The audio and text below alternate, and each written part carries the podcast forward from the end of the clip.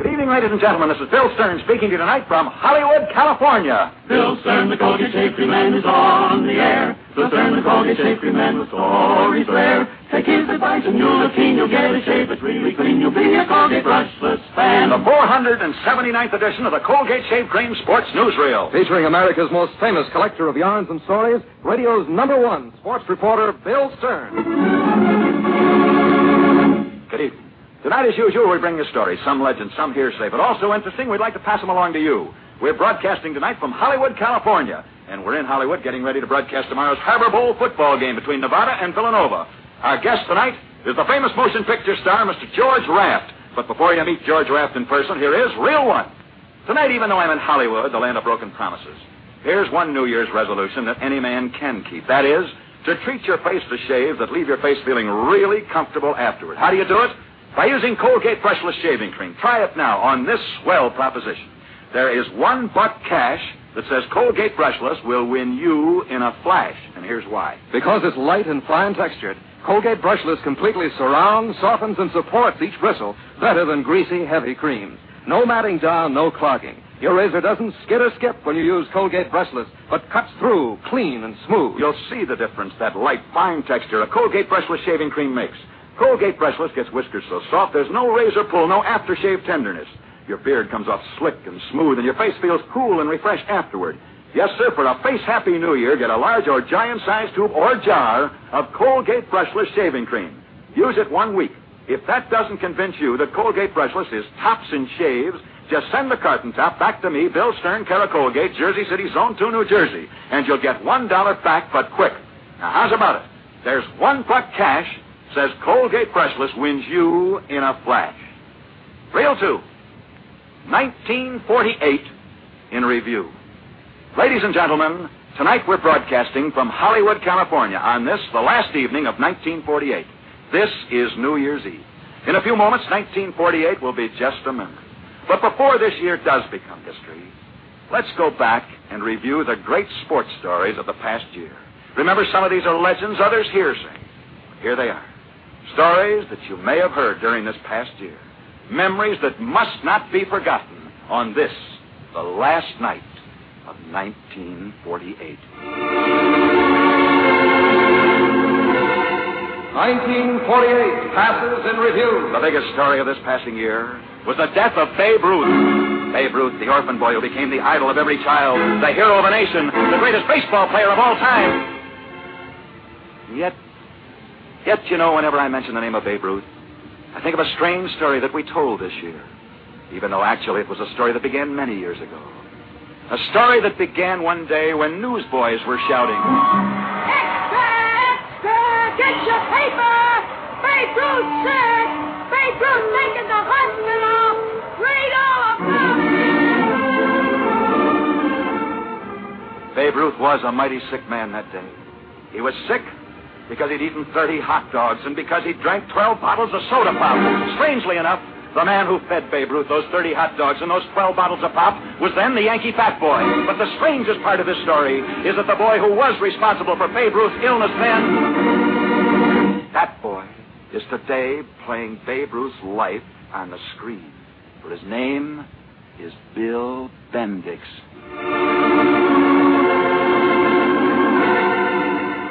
The next story we told in 1948 took place on February the 20th. This was the story of a great wrestler who came out of the University of Pennsylvania, a wrestler named Bob Allman.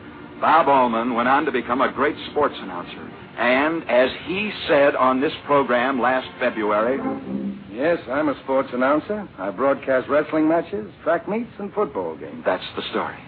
The story of a great wrestler who became a great sports announcer.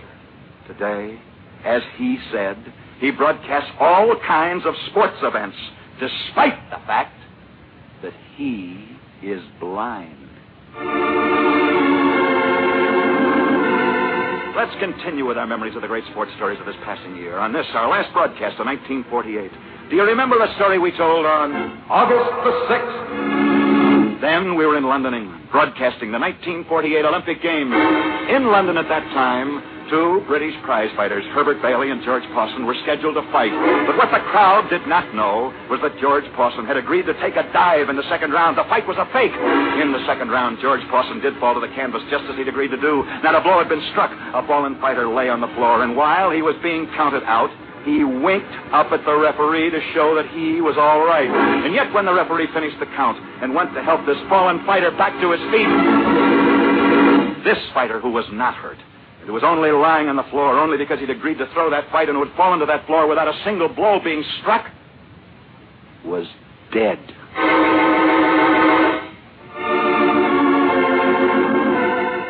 Our 1948 Parade of Memories is passing in review. The next great story we told this year happened on September the 3rd. We can never forget the story we told that year. The story of a big game hunter, a hunter named Shorty. A hunter who last year in Africa shot and killed A lion, a wild buffalo, five crocodiles, a hippopotamus, a herd of elephants.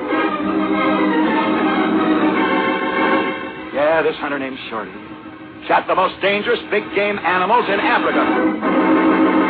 Yet the incredible part of this story is the fact that this big game hunter is a girl.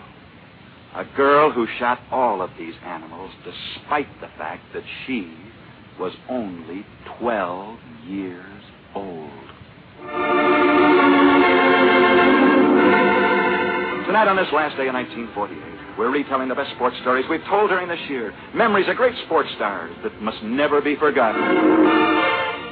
Perhaps the next great sports story of 1948 we told on November the 5th.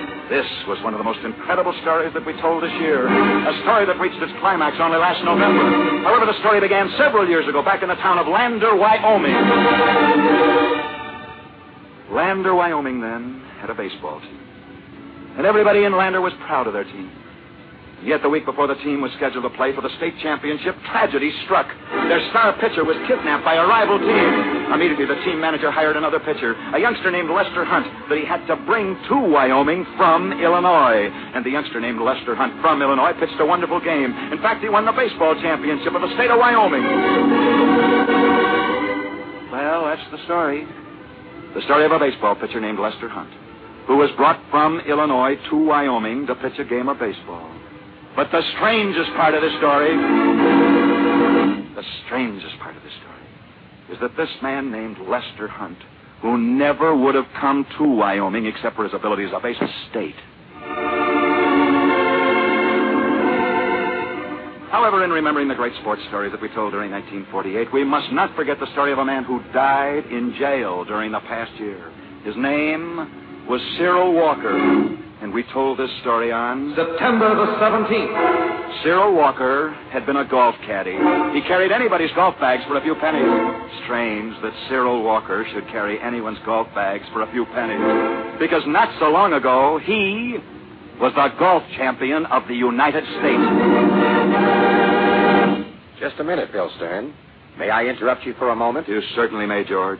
Ladies and gentlemen, may I introduce the famous motion picture star, George Raft.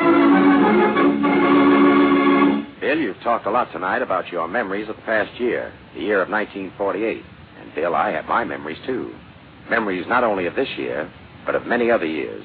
Years in which I've watched the greatest sports figures pass in review. Such as who, George? Well, I remember Mickey Walker, Tony Canzoneri, Billy Petrolle, Benny Leonard, Barney Ross, Lou Gehrig, Christy Mathewson, Walter Johnson, Ty Cobb, Tris Speaker, Red Grange, Bronco Nagurski, The Four Horsemen, Ernie Nevers, Benny Friedman, Bill Tilden, Bobby Jones, Earl Sande, George M. Cohan.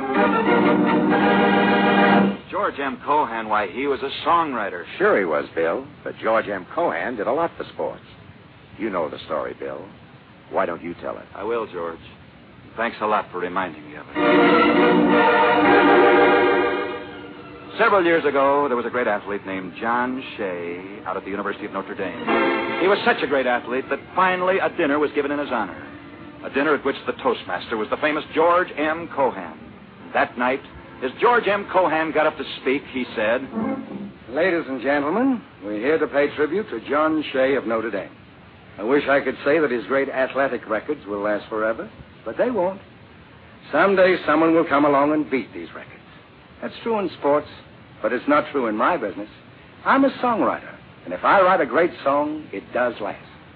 Since John Shea is musically inclined, I'd like to suggest that he devote himself to creating music that might last, rather than athletic records that will not last.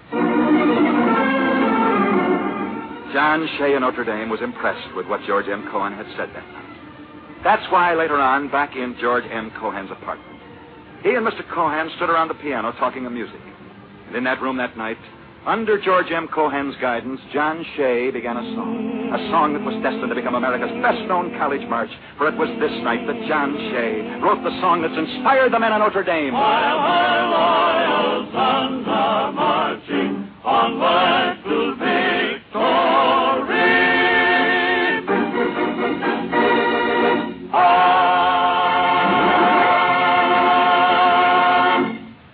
Time you hear that great song of the University of Notre Dame, remember that it might never have been written, but for a night some years ago when a young composer, John Shea of Notre Dame, was introduced to the famous George M. Cohan, who showed him how to write a song. Showed him how by writing a song himself that same night. A song that's lasted just as long as Notre Dame's Victory March. For it was on this same night in that same room that Notre Dame's song was written, that George M. Cohan wrote his immortal song. It's a grand old flag. the grand old flag should old acquaintance be forgot and never brought to mind. Well, that's it, ladies and gentlemen. From Hollywood, California, on this, the last night of the old year, 1948, we brought you the best stories that we told during this past year. Stories that must not be forgotten. Stories from out of the past that have made up our profiles and portraits for posterity. Rail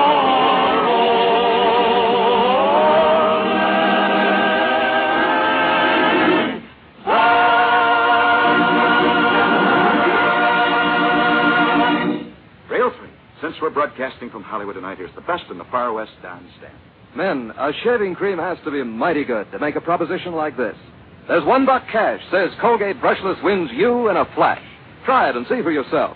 You'll discover this. Because it's light and fine textured, Colgate brushless completely surrounds, softens, and supports each bristle better than greasy, heavy creams. There's no matting down, there's no clogging.